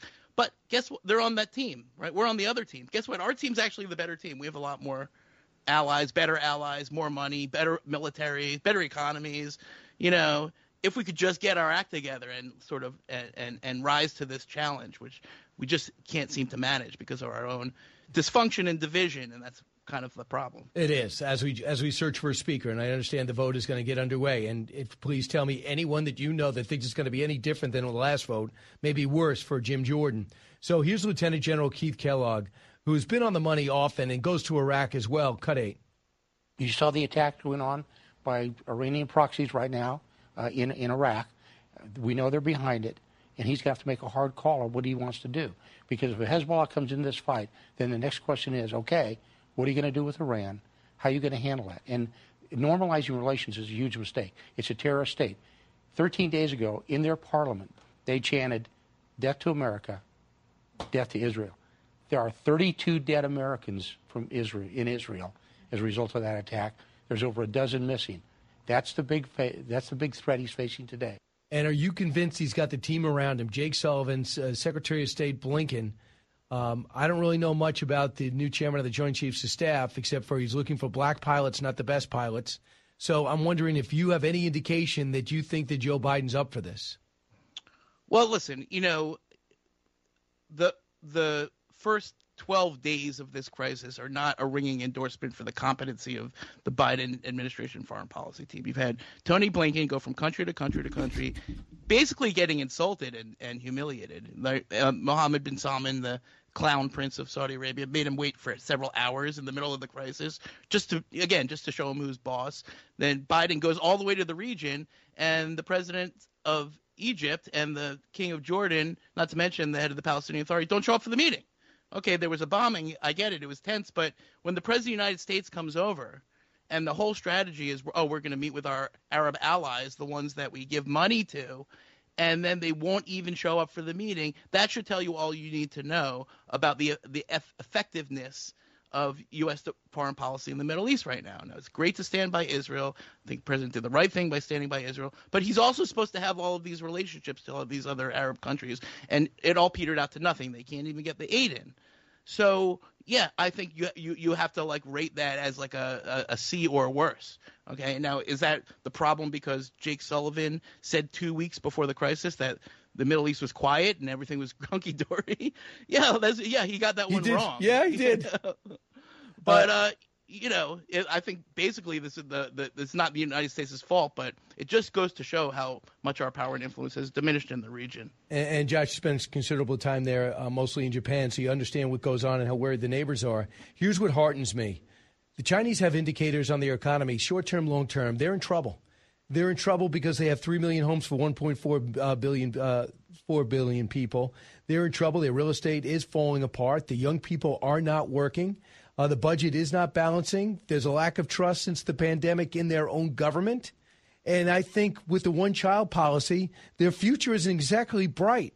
Am I am I over optimistic about right. the bad future for China?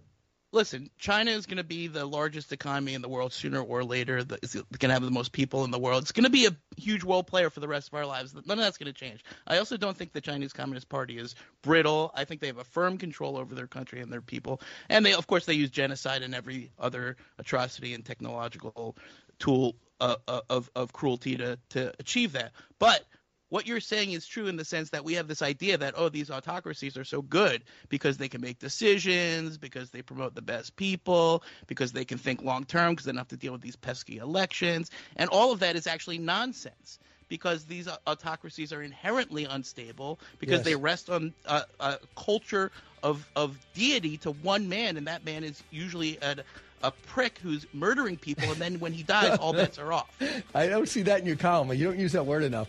Josh Rogin, the Washington Post. Thank you. Uh, I should, you really should. Think about it. You had to pass your editor. Brian Kilmeade Show. Back in a moment.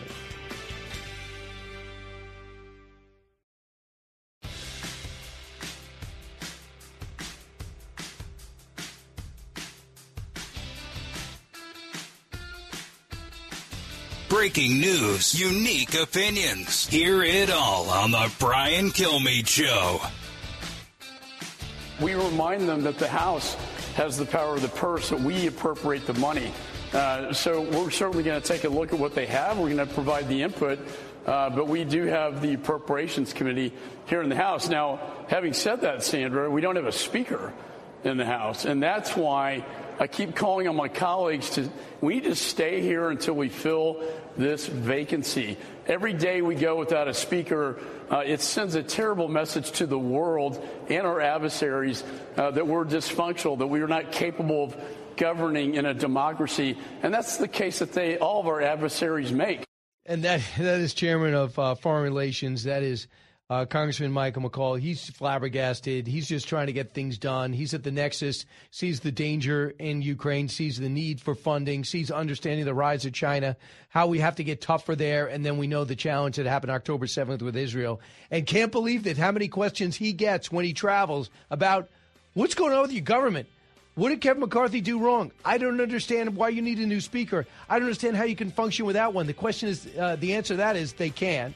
Jim Jordan called a press conference this morning at 8 o'clock to say uh, basically he's running again, and they're nominating him now. And by the way, who's nominating him?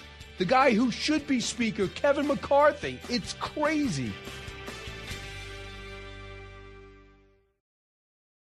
From the Fox News radio studios in Midtown Manhattan, it's the fastest growing radio talk show. Brian Kilmeade. All right. Hi, everyone. Brian Kilmeade. So glad you're here. Thanks for being with us all week at a consequential week domestically and overseas. Middle East peace has never seemed further away, and a, a ground incursion could be just minutes away. We'll have to see. A green light's already been given. This hour, I'm going to be joined by Shannon Bream, who asked me to buy some time. She wasn't quite ready. And General Phil, Phil Breedlove. And General uh, Breedlove is a former NATO Supreme Allied Commander. Man, his perspective on what's going on, not, not only in Ukraine, but with Israel and what they have to do and how they might have to take the gloves off and lose the PR campaign in the short term to win the war in the long term. Jim Jordan uh, is trying to become the next speaker again. The voting has started. Big three. Now, with the stories you need to know, it's Brian's Big Three. Number three. Well, you all, you all said that we were going to lose between the first vote and the second vote. You all said we were going to lose 10 to 15 votes. We stayed the same. We picked up a few. We lost a few. I think the ones we lost can come back. So, uh, look, I just know that we need to get a speaker as soon as possible so we can get to work for the American people. All right, that's Jim Jordan at 8 o'clock this morning. Really said nothing except for I'm going to give it another try. No indication that anything's got to be different. So far, he's opened up with seven votes for, one other already. One other already with 12 votes in. Oh, my goodness. Next.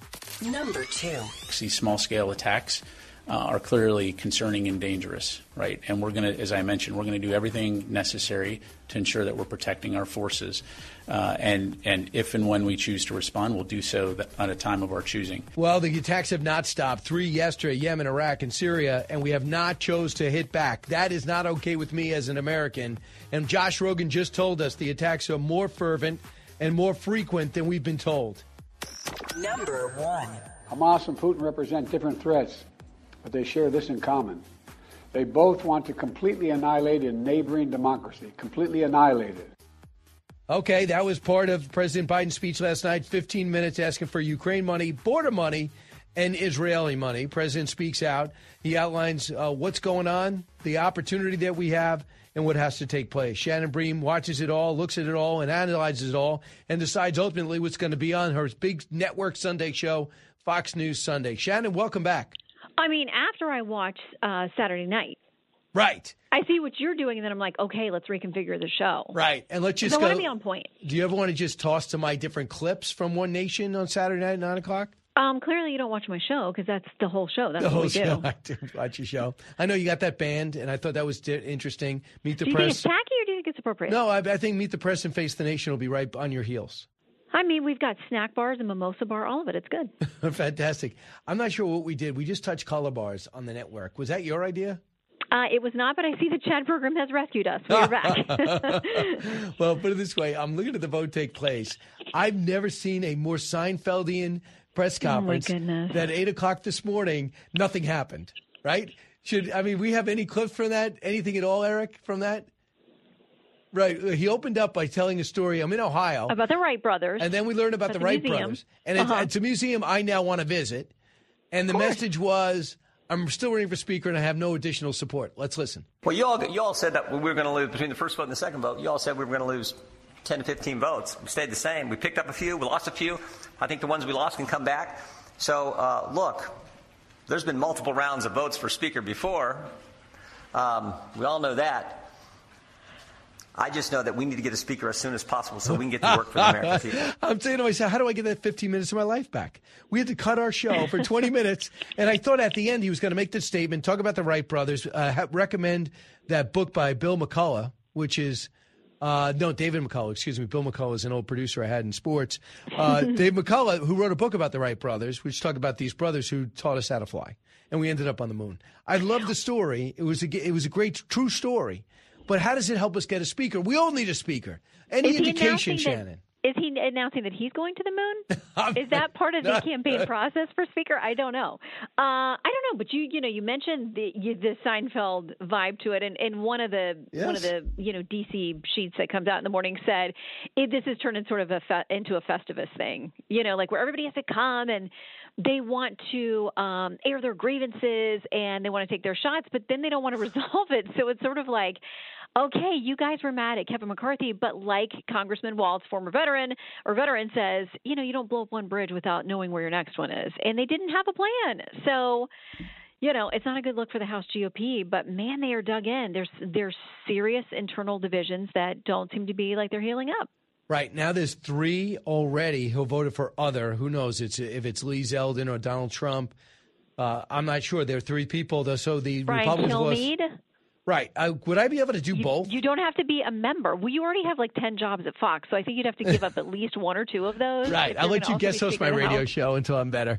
Uh, so, so let's see. Three. There's three votes already. How weird was it that Kevin McCarthy did the endorsement? Kevin McCarthy's like, I should be. I could get the most votes, but you kick me out without a plan. You know what I hope from that comes out of this, Shannon? These people that say ridiculous things where we're not going to fund anything because we're 33 trillion dollars in debt, and they have no plan to cut anything nor programs. They just are mad. They don't vote for stuff the, hopefully the this is the end of the ridiculous, unplanned, emotional vote that that personal, selfish votes. Well, but remember that group of eight to ten that put through, put you know McCarthy through 15 ballots. They felt like they had extracted promises from him about where spending levels were going to be set, about priorities, all of those kinds of things. So they say this is his fault because he didn't make good on that deal. Now, I've talked to people who were part of that deal who will say it was never my intention. If he didn't make the best effort, that's one thing. I do think he made the best effort, so I'm not going to vote him out. I mean, there were people who said that. Listen, I give him credit for working the hand he was dealt, did the best that he could. Yes, I was one who was for, you know, making one person able to call this motion to vacate. But when it came down to it, they didn't vote against him. And they were part of that holdout group, but they said, you know, you can't punish him for, you know, circumstances beyond his control. I think he did the best he could. All but right. clearly, eight of them didn't think so. Right. Uh, I think he can only lose one more, or else he's done this time. Right. So now we're wasting another, you know, how many hours doing doing this thing? Um, I don't know. I mean, you know Jim Jordan. He is scrappy. He is a fighter. But at what point does he say, "Uncle"? I don't know. He, for a minute, he endorsed the idea of having a temporary speaker Yeah. be speaker till January, and they quickly Mhm. reversed that. So I want to talk about yesterday's speech. Here's President. Here's President Biden. Cut three. More than 1,300 people slaughtered in Israel, including at least 32 American citizens. Scores of innocents, from infants to the elderly grandparents. Israelis, Americans taken hostage. As I told the families of Americans being held captive by Hamas, we're pursuing every avenue to bring their loved ones home. As president, there is no higher priority for me than the safety of Americans held hostage. So he wants uh, he wants money for Afghan. He wants money for for 14 mil- billion for military and security assistance to Israel, 10 billion for humanitarian assistance for both conflicts, 14 billion for U.S. border security, 7 billion uh, for aid to Taiwan and the Indo-Pacific region. He didn't get into Taiwan over the border, and as Tom Cotton told us this morning, he's like, "Don't. I'm not going to give money just to the border. It's going to end up uh, paying for the Roosevelt Hotel. We want to give money for border enforcement." And, Mm-hmm. and you know, and wh- where is the money going to Ukraine? I don't want to pay for pensions. So that's where the rubber hits the road. And plus, we don't have a house. There, yes, you outlined several legitimate problems that we have. Um, I was looking at this, you know, this call that uh, went on this morning with the OMB director Shalanda Young and um, National Security Advisor Jake Sullivan because I'm looking through this because I know that they were asked about border stuff, and um, they said it will be 1,300 additional 1,300 border patrol agents, 375 immigration judge teams teams. I don't know what that means versus judge, um, and 600 asylum officers. Now, all of that stuff is actually really practical if that's what happens because these immigration courts where you know people are given a, a court date in 2075 to come back with a pinky promise i mean that doesn't inspire a lot of confidence for people but Uh, if this is really going to be 1,300 new Border Patrol agents who we're asking to do impossible things and hundreds of judges and enforcement officers, maybe that makes a dent. I don't know. It does, but what people are upset about, and I'm not, I'm all for Ukraine aid given to the right way. For example, Shannon, this must drive you crazy. You attack them. We're not going to do that. Why? Because we don't want any of these rockets to end up in Russia and end up in a global war. Okay. We don't want a nuclear war. Okay. Well, you, they gave them ATACMS, but only gave them 20. So that right away they blow up a whole bunch of helicopters. They start like going into Crimea. This is exactly what they're going to do, and that they now they need more. And then they didn't want HIMARS. They got HIMARS. They didn't want Patriots. They got Patriots. Now they got cluster bombs. Uh, over and over again, it's what they ask for, they don't get. Eventually, they're going to get. You know what's going to happen in January? They're getting F 15s. You know what happened over the summer? They promised to train. You know what's happening now? They're actually training Ukrainian pilots. Do you know what's going to happen? We're going to have Ukrainian pilots in F 15s. And then they're going to know what they're going to do? Be unbelievably effective. And that's what drives everyone crazy. People who Right, see the people are gonna worthiness in the fight, the slow walking of the weapons. Right. Like, why didn't we give them this stuff a year and a half ago or a year ago?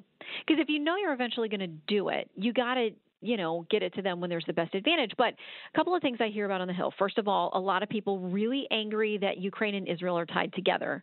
They feel like, um, no, make this administration come and make the argument for things separately. Why would the GOP give them coverage by saying like, "Yep, we're going to vote for this package deal"?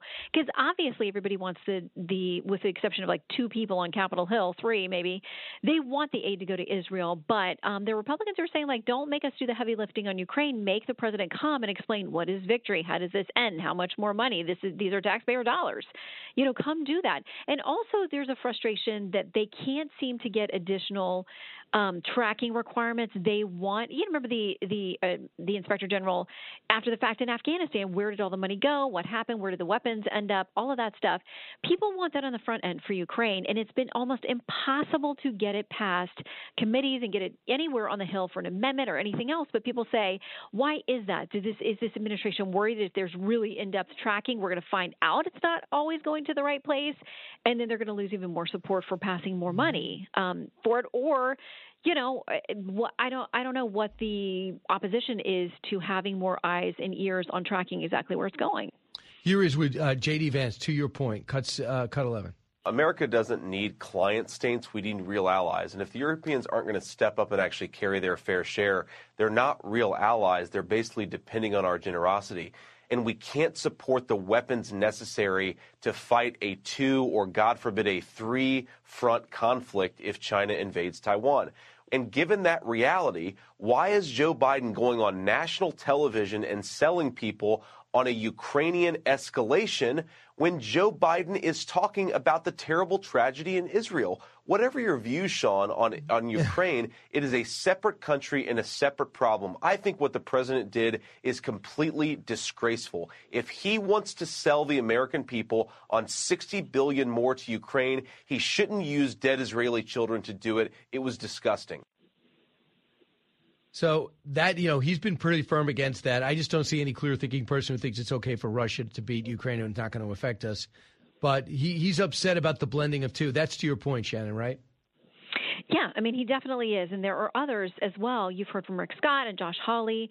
There are a number of GOP senators. Like, listen, they don't think they have the numbers to put a stop to any of this, but they think it's only fair to the American people that there be separate separate arguments. They don't think these are exact parallels. I mean, there are different interests in all these different places, including Taiwan as well and the border. I mean, those are four different very important flashpoints. And like you said, you know, there are people say like, okay, not just to the border. What is it going to be? Explain it to me. Explain it to the American people. Um, but you know, a lot of these guys have said if you're giving political cover to voting for things by saying we got to do this for Israel, um, it feels like a shortcut to them that feels very politicized. Uh, by the way, it looks like Jim Jordan has already lost nine votes. Yeah, I think so. Mm. Okay, it's going well. Uh, fantastic. Oh, my. Oh my And goodness. again, I mean, the Scalise votes. So and, you know, at this point, I mean, obviously those are protest votes, but Zeldin. yeah. So I want to Um, give you some heart. Now, I, the one thing I found the most disturbing thing to emerge uh, after the carnage on October 7th, obviously the details of that are beyond human comprehension.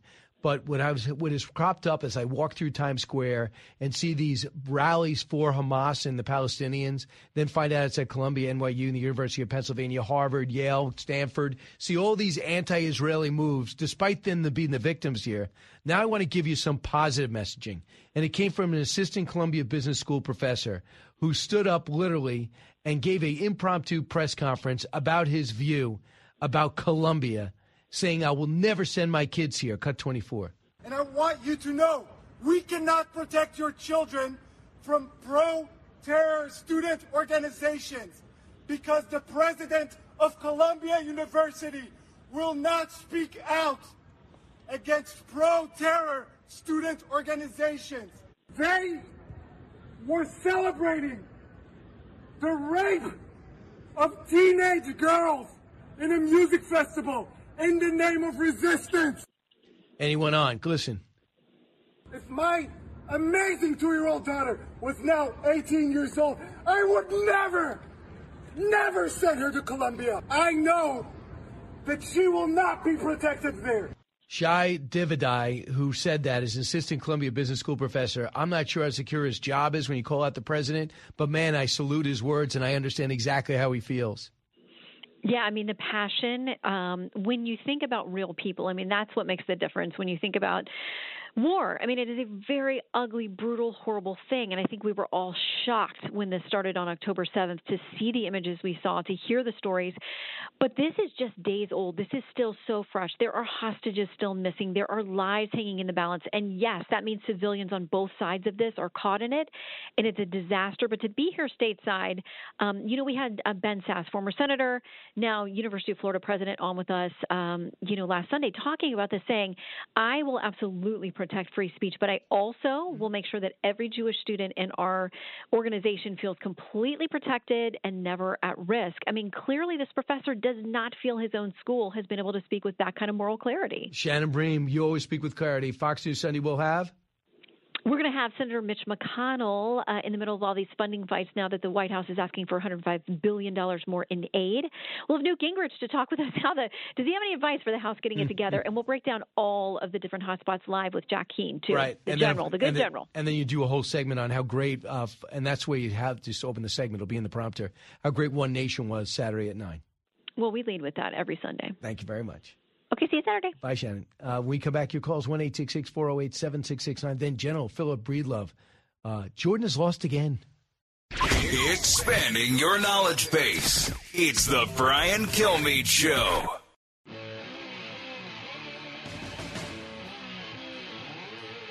The fastest three hours in radio. You're with Brian Kilmeade. We have said repeatedly for the last two weeks that we are ready, willing, and able to find a bipartisan path forward to enter into a partnership with our Republican colleagues to reopen the House, to get the business of the American people done, to solve problems for hardworking American taxpayers. We just need some traditional Republicans to join us. Instead of rejecting bipartisanship, they need to stop embracing extremism. And Jim Jordan has just lost the third round of voting. Uh, Jeffries sits there. That was him before the voting actually started. So he lost his third round. Jim Jordan yesterday sat down with all 20, all 20 of the, his detractors. They voted no and convinced none of them. In fact, John Rutherford of Jacksonville said we tried to convince him to drop out. Instead of them whipping us to vote for him, we tried to tell him we want you to drop out and we want to vote for somebody else. Some of them want Scalise. Some of them, they all wanted McCarthy. Now they're voting for Zeldin. He's going to miss 20 votes, but there's no one with 217. Nobody. I don't know how this ends. Do you?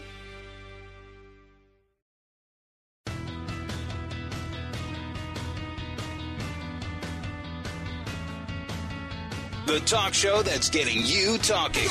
You're with Brian Kilmeade. Unlike the Iraq wars that we fought, you're going to see a different type of speed executed by the IDF, where it's not a question of necessarily miles per hour, it's a question of how many of the forces can they get inside of Gaza in the shortest amount of time. They control two land borders, and they can also come in via the sea. So I see them going to come in from all the sides, and also, if they can, uh, land uh, some air forces inside and quickly connect with each other. Gaza is small. They'll be able to do it. So that what they can do is they can isolate pockets of where they believe Hamas is and slowly close in, prevent them from escaping, and essentially force them to either surrender or die. So that is uh, retired Navy Captain Armen uh, Kurdian. Uh, he was on Fox News at night last night, just a few hours ago. Uh, just quick, if you were just tuning in, uh, round three for Jim Jordan went a lot like the first two rounds. He has failed. He has already missed 19. So he will not be speaker yet or ever. Uh, let's go back to the other thing. There's a war happening, and there could be a surge at any moment. It looks like they are ready for the ground offensive, we're to believe the reports.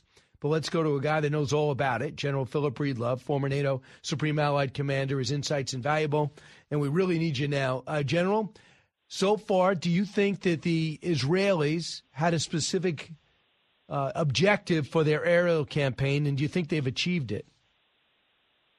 Well, I'm not sure, Brian. Oh, first of all, thanks for having me on your show again. I'm not sure that they've totally achieved it, but they are executing uh, against intelligence that they have. You know, and I know, and everybody's talked about how Hamas hides their military next to and behind, uh, you know, shields like schools and hospitals and things. So Israel's had to be very surgical so far in how they they get about this, and they've had some good, very good results. But there's more to be done the bottom line is, I think that they are uh, uh, working through a plan that essentially, quote unquote, opens the door to what they now need to do on the ground. And I, I believe uh, that for several days they've probably been able to go in. They're probably still looking for those last snippets of intelligence about hostages and how best to isolate and retrieve them. Uh, yeah, I mean, we'll have to see. What about this element of surprise, underwater drones, and things to that nature? They planned in such detail for the uh, October 7th insidious attack and surprised so many with their intelligence, uh, how they were able to get so many and kill so many. And they lost a lot too. I'm wondering if they have, they, and they knew this was going to happen. If you're a general leading this charge, what would you be most concerned about? Well, I think the general that's going to lead this is is pretty confident in his ability to militarily accomplish what he needs to accomplish. What we all know and understand and have been talking about for the few, last few days is Hamas knows they can't win militarily. They can probably inflict some damage, and it's going to be painful for Israel as well. But what Hamas is about, and I think what Israel has to respect the most is the is the PR campaign, the public affairs picture of what they're doing. From the get go, when Hamas tries to blame one of their errant rockets on hitting this hospital on Israel, you can see that they are using the world stage to try to defeat Israel before they come across the line in the public affairs sense. And frankly, Brian, we saw some of the most quote unquote respectable uh, news outlets in our country falling for it hook, line, and sinker. Um, and you're going to see more and more of that when the actual ground assault starts. It's such idiocy. You have a one group targeting civilians, targeting seniors, targeting children, butchering them, stealing them, and the others. If there's something like that happens, it's not the objective. It is a it is a uh, it is a casualty. It's incidental conduct. How do people not see that double standard? Michael Waltz, who knows all about fighting battles, Green Beret now in the House, said this about the message we're getting from the West and from our president, Cut 17. And my other question is uh, for President Biden. He just did it again in his speech. Why does he keep raising human rights in the same breath as Israel? Did he say that about Ukraine? No. Did he say that about any other ally? No.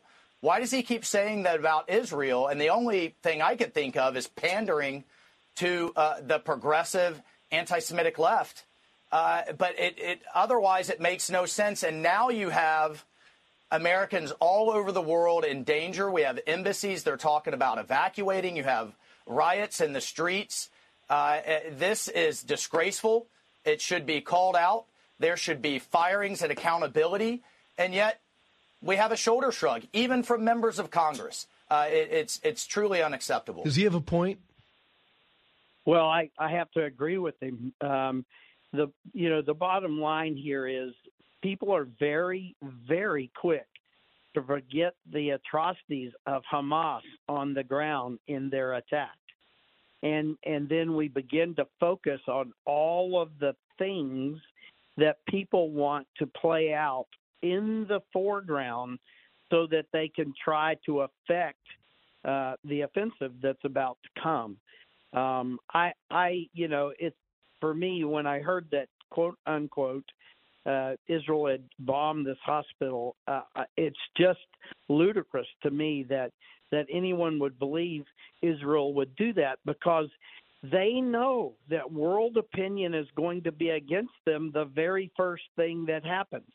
And why would they go out there and create that opportunity? You know, it's just, it's really, um, it's really kind of crazy. But the bottom line, Mm-hmm. once again, some very respectable American uh, news programs and outlets uh, took it hook, line, and New York Times and the. AP and CNN. Yeah, And, and, and so and people are- die. People die because of it, and and then unrest everywhere, and and, and meetings with uh, our president get canceled. And I just want to uh, bring you to this point. The lieutenant colonel told me today from the IDF said that they have their headquarters underneath the hospital. Hamas purposely has their headquarters underneath the hospital. So you're going to have to, you know what it's like. You fight wars. They're going to have to go in two tunnels to get to the headquarters in order to preserve the hospital that Hamas couldn't care less about. Well, and that's the point. You you just made a very important point. Uh, people keep equating Hamas to Palestinians. Uh, they are very different. Hamas could care less about rank and file Palestinians. They are tools to be used in this coming battle. That's what Palestinians are for Hamas.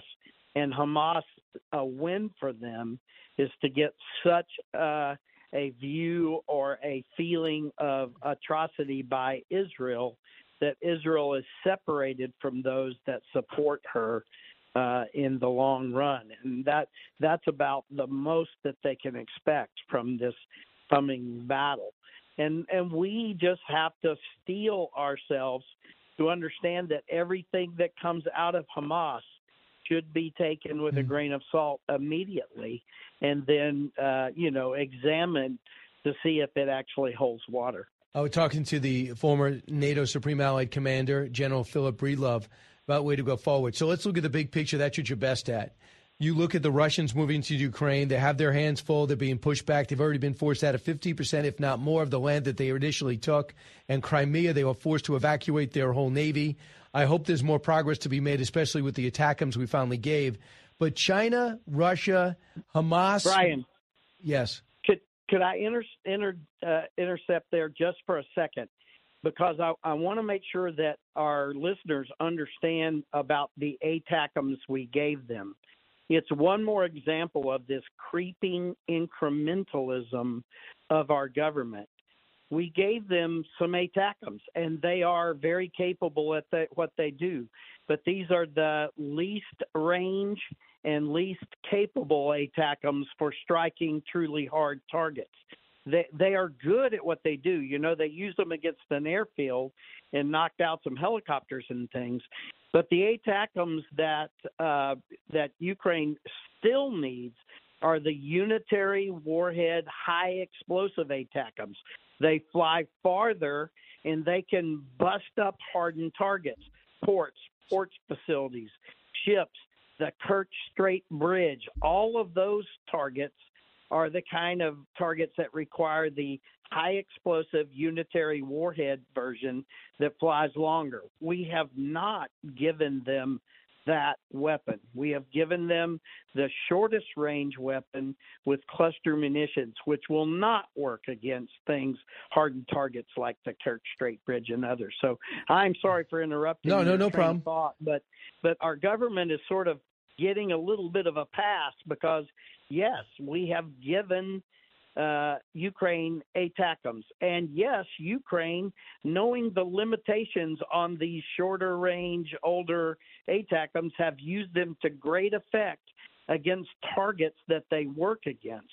But they, we have not given them the kind of ATACMs that can truly hold the entire peninsula um, uh, at risk, which is what we've got to do. When we start talking about Crimea, I use the three P's. We need to bring them under persistent, pervasive, precise attack. Persistent meaning enough to keep it up. Pervasive meaning hitting all of the military targets and precise meaning with Mm. long range ATACMS. If you do that, Russia will have to leave Crimea. And that's the deciding point here. That is a And General, does it, critical point General, of- I've- of- never heard a dissemination between the type of ATACMS. I am not a military guy, but read as much as possible, talk to as many people. So that is a dissemination not been made. Number number two, the fact that they even gave them after denying it for 530 days is insane. Uh, do they go further than do the, these ATACMS go further than HIMARS? Yes, they do, and they are very capable. So we, you know, we have to we have to give credit where's credit's due. We have broken the policy threshold on ATACMs, but like we have done with so many other things in this war, we've given them a lesser capable um, version of the ATACMs, less range, and a very different kind of warhead. If we're going to hold the entire peninsula of Crimea at risk for hard targets, military targets, we also need to give them the high explosive unitary warhead uh, ATACMs that flies further, et cetera, et cetera, and is effective against things like the Kerch Strait Bridge. Uh, and, um, and that's the bridge that connects Crimea to the mainland, and it's a main main artery that's that supplies the uh, the battlefield for the Russians. the supplies Crimea, yes, and any attacks from Crimea to the north. All of that supply, most of it would go across that So, bridge. so General, you would never sign off on a policy that does incremental supply. You would never sign off on a policy if someone said to you, General, you have to win this. That says we're not going to give you F-15s, we'll give them to you. We're not going to give you HIMARS, we're not going to give you Patriots, we'll give them to you, we'll give them to you. We're not going to give you cluster bombs, we're going to give them to you. Uh, I mean, this is uh, you know this is unbelievable. They little by little they get everything they want, but if they got them when they had them, this thing would be over by now, perhaps. Well, I didn't coin the phrase, but I have adopted it, and that is people are des- des- describing what we have done as creeping incrementalism. And what it appears to me is that we are we're very concerned that Mr. Putin is going to um, accelerate the war or use nukes, all the things, the buzzwords that are out there, and so we do things in very slow, methodical, incremental ways. And what happens is that prolongs the results. Incredible. So, uh, when you saw China meeting with Russia on the belt, talking about the Belt and Road program, final thought, uh, and you know that North Korea is supplying weapons to Hamas and now to Russia. Have you seen basically the new Axis powers? Well, I think uh, it's been described again, not my words, but I like them, that Putin is trying to bring together all those people who would profit by diminishing U.S. power or Western power around the world. And they are reaching in there saying, this is the time. Look, we've got them busy in Ukraine. They're now busy in Israel. Now we've got uh, all these other little hot pockets popping around. North Korea firing off the kind of missiles that gets everybody excited. And I think that what we see is is a little bit less about hard military power, but a whole lot more about trying to bring together those people who are like minded in opposing the West and specifically the United States. So, General, what's going to take to replenish our arsenal? We don't have many ATACMS. We don't have enough artillery. We got to start building ships quicker. Eh, We have eight hundred billion dollars, maybe more coming, but we don't have the we don't have the industrial foundation. There's too few weapons manufacturers out there, uh, contractors out there to build this stuff. When are we going to change our approach? Well, it's important, and you really hit it right there at the end of what we have to do. Uh, over the years, since we started the peace dividend at the fall of the wall, we have put and and some of these are deserved because some people took advantage and and flat uh, uh, did some things wrong. But we've put in so many rules and regulations now that that control industry in the way it produces. And so you don't find the big prime contractors out there creating excess capability because they would get punished by the rules and regulations for using uh, money to create extra capacity. And now, what we actually do need is for industry to be able to rapidly expand mm-hmm. and have extra capacity. So, we're going to have to relook at some of our laws and some of our regulations. We're going to have to rethink how we incentivize industry to be able to rapidly speed right. up Got their it. capability. And these are all thoughtful things that have to happen. And oh, by the way, we need a Congress that's functioning to make it happen. That would be a nice plus. General Philip Breedlove, thanks so much. Our audience thanks you too at a time in which we could be looking at a massive war. Former NATO Supreme Allied Commander, General Breedlove, thank you. Thank you, Brian. Back in a moment. You're with Brian Kilmeade. He's so busy, he'll make your head spin. It's Brian Kilmeade. Well, I don't have a crystal ball. I can tell you on the second round, he lost support. I do hear uh, the, he may lose more support on the third round, but. I... Yes. Michael McCaul, you're a little like Jeane Dixon, a little like Nostradamus, because as a Republican, you want a speaker. As a guy that's worried about world affairs, you need one. As a guy that wants to appropriate money to Ukraine, the border, and Israel, you're going to need it, and you don't have it because Jim Jordan went from 200 votes to 199 votes to 194 votes. I appreciate that he doesn't want to quit, but I think he's got to quit. I have no idea where they go from here, and I'm not sure if the Republicans are going to stick around and, and try to hammer this out. But right now, despite Kevin McCarthy endorsing him and saying, please vote for him, he lost a lot of votes. Two for McCarthy, eight for Scalise, four for Zeldin, and 11 for just random people. Somebody's voting for Trump, I think, too. On One Nation, Saturday night, join me, Dennis Prager, Oliver North. Uh, we're going to go with the IDF uh, expert there, the spokesperson, uh, Lieutenant Colonel Conricus, and the son of a Hamas founder who has now found Christianity and America to tell us what we're up against as Israel goes to take on that terror organization. And a celebrity bodyguard that goes back to the IDF and leaves uh, Taylor Swift behind.